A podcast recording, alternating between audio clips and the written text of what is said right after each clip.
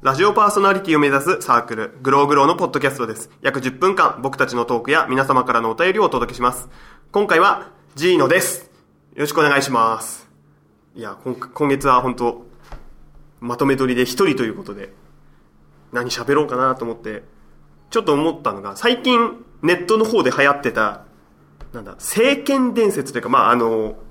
全国の都道府県のどこに行ったことがあって、どこに通過しただけとか滞在したことがあるとかを、なんか自分がどれぐらいだみたいなのをこう数値化するアプリというか、そういうのが流行ってたんですよ。で、なんか、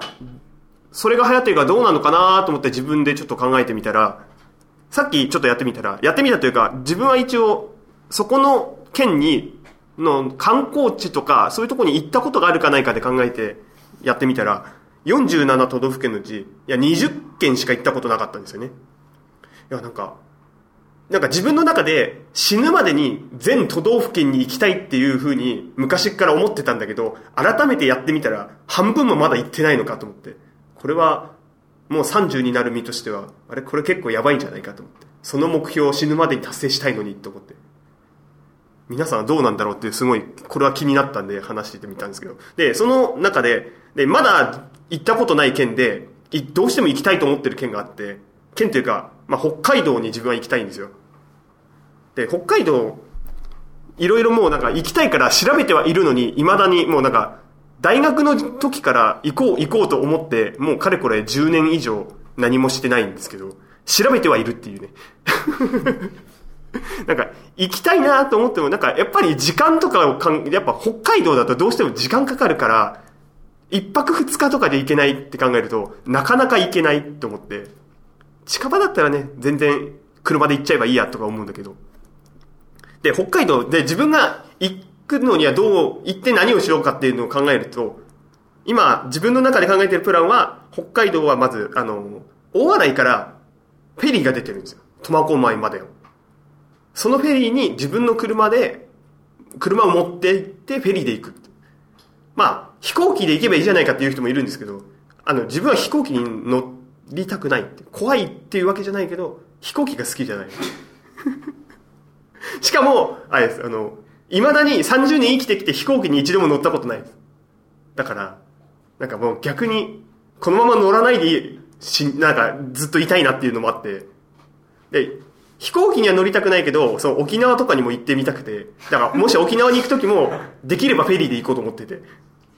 いや、すげえなんか、金はかかるだろうなとか時間もかかるって思うけど、やっぱ、なんかゆっくりそういうので楽しみたいっていうのもあって、いや、怖いんだろっていう人もいるんだろう。いや、実際本当に怖いわけじゃなくて、ただなんか乗る機会がなかったから乗ってないっていう。で、わざわざそういう、なんか乗らなくちゃいけないようなところに行く機会が本当にそういうのもなかったんですよね。今まで生きてきて。修学旅行も、高校だと割かし沖縄とか行ったりするんだろうけど、なんか自分の行ってた高校は普通に中学と同じで京都、奈良とかあの辺に行ったから、大体多分高校の修学旅行で飛行機とか乗ったりとかする人が多いと思うんですけど、自分は乗らなかったんで。いや、なんか周りの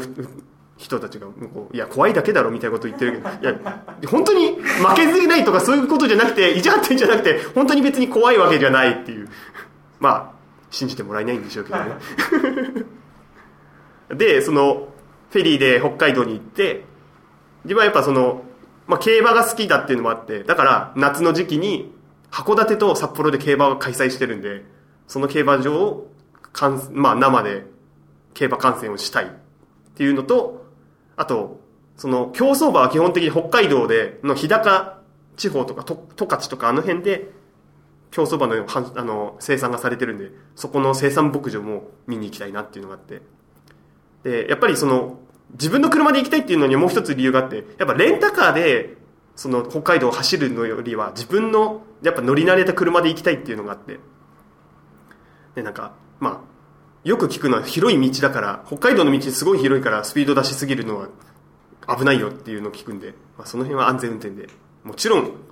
法定速度守って、のんびり走りたいなっていう。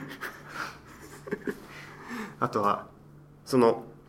競走馬もそうなんですけど、その、動物全般好きだっていうのもあるんで、その自然の多い北海道で、特にやっぱりその、世界遺産でしたっけ？とかになってる今、知床？あの地域に行って、ぜひ生でヒグマが見たい。写真を撮りたいんですよね。まあだけど、まあよく観光地でその問題になってるようなことは本当にしないで、やっぱ船からヒグマ観察ツアーみたいのがあるんですよ。そこに行きたいなっていう。なんか、そのツアーは、ヒグマ見れる確率8割とか、もうすごい高い、そういうツアーがあって、そういう安全な距離から、ぜひ、ヒグマを観察したい。あとは本当、まあ車で行って、まあ、少なくとも行ったら、その、知床と競馬場で十勝とかの生産牧場を見たいっていうのは絶対あって、で、まああとは、ブラブラと当てもなく北海道をうろつくのがやりたいかなっていう理想の北海道旅行。特にあの、最北端ですか？あの、稚内とか、車で行ってみたくないですか？皆さん。いや、絶対楽しいんだろうなと。ただ、すごいこの、昔からこのツアーを考えてて思ってるのが、ただ絶対に賛同してくれる友達はいないんですよ。だから、確実に一人旅になるっていう。だから本当一人で何も考えずに、ふらーっと、当てもなく、そういうことしたいなっていうのが、10年前くらいから考えてるのに、未だにやってない。で、まあ別に、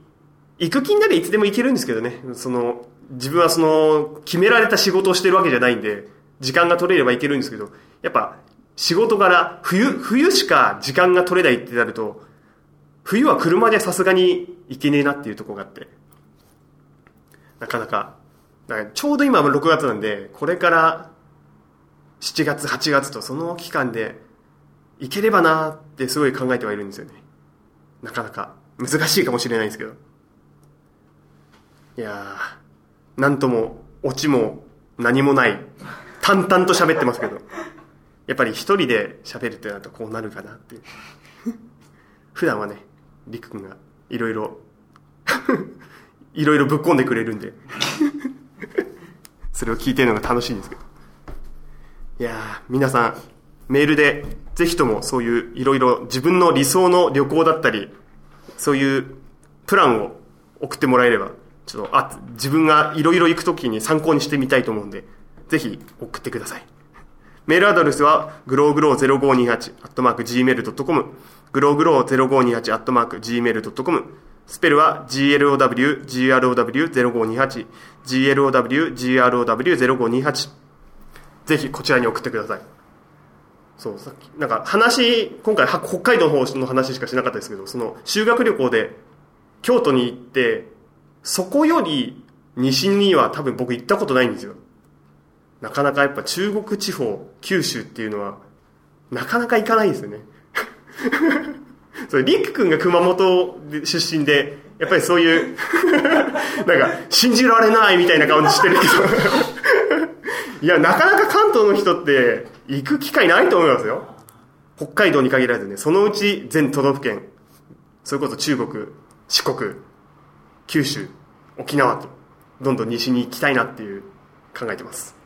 それぞれの旅行プラン行ったとことか、ぜひメールで送ってください。まあ、大したこと喋ってないですけど、今回はこの辺で。さようなら。